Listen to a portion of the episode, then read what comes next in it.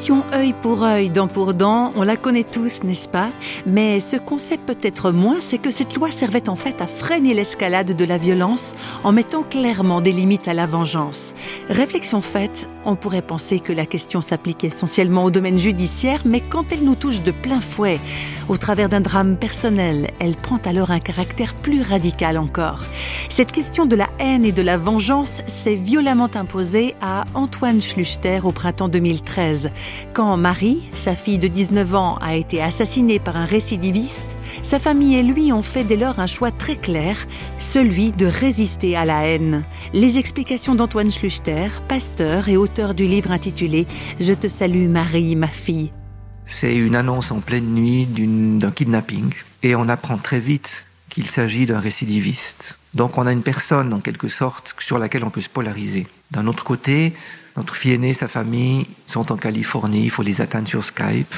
Donc on se retrouve dans cette espèce de mouvement un peu étrange, parce qu'on ne sait plus très bien où est la réalité. C'est un choc terrible. Il y a une, un risque absolument terrible que l'issue soit fatale, mais on ne le sait toujours pas. On, est, on, est, on flotte. Et puis, ça ne tarde pas à s'avérer être le cas. Et là, tous les trois, d'une certaine manière, on s'est dit, mais il ne faut pas se laisser emporter par le typhon. Et répondre à cet acte atroce par la haine, ce qui est le plus spontané, c'était se laisser prendre dans l'engrenage.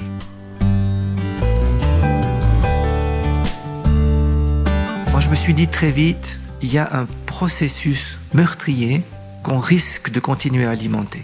C'est-à-dire soit par la haine vis-à-vis du meurtrier, de l'assassin, soit par la colère vis-à-vis des autorités, parce que ça n'aurait jamais dû se passer comme ça, et elles le savent très bien, soit, parce qu'il y a un troisième élément, c'est la culpabilité.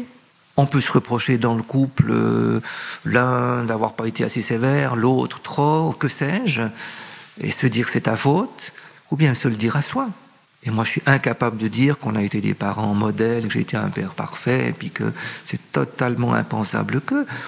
Je me dis plein de fois, ben ceci, t'aurais peut-être pu réagir, répondre autrement, et cetera. Mais ces trois processus, c'est le meurtre qui continue. C'est destructif, c'est, c'est toxique. Et, et dans ce sens-là, concrètement, on s'est dit quoi?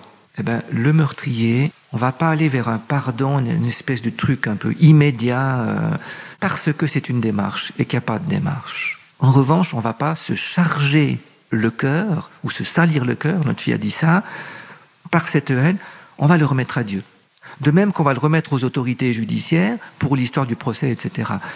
Ça veut aussi dire on va pas porter ce qu'on n'est pas capable de porter. On n'est pas les maîtres, et si on s'en rend compte, c'est vraiment dans une situation comme celle-là, on va essayer d'aller sur du constructif.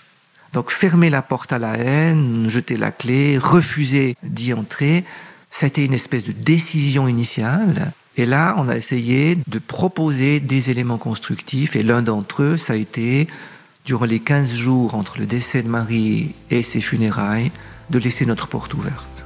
Ça a été une façon de l'honorer, elle, parce qu'elle était débordante de vie, mais aussi de donner priorité à la vie. Ne pas se laisser salir le cœur par la haine et s'en remettre à Dieu, Antoine Schlüchter et sa famille ont fait un choix certes difficile, mais assurément un choix porteur de vie.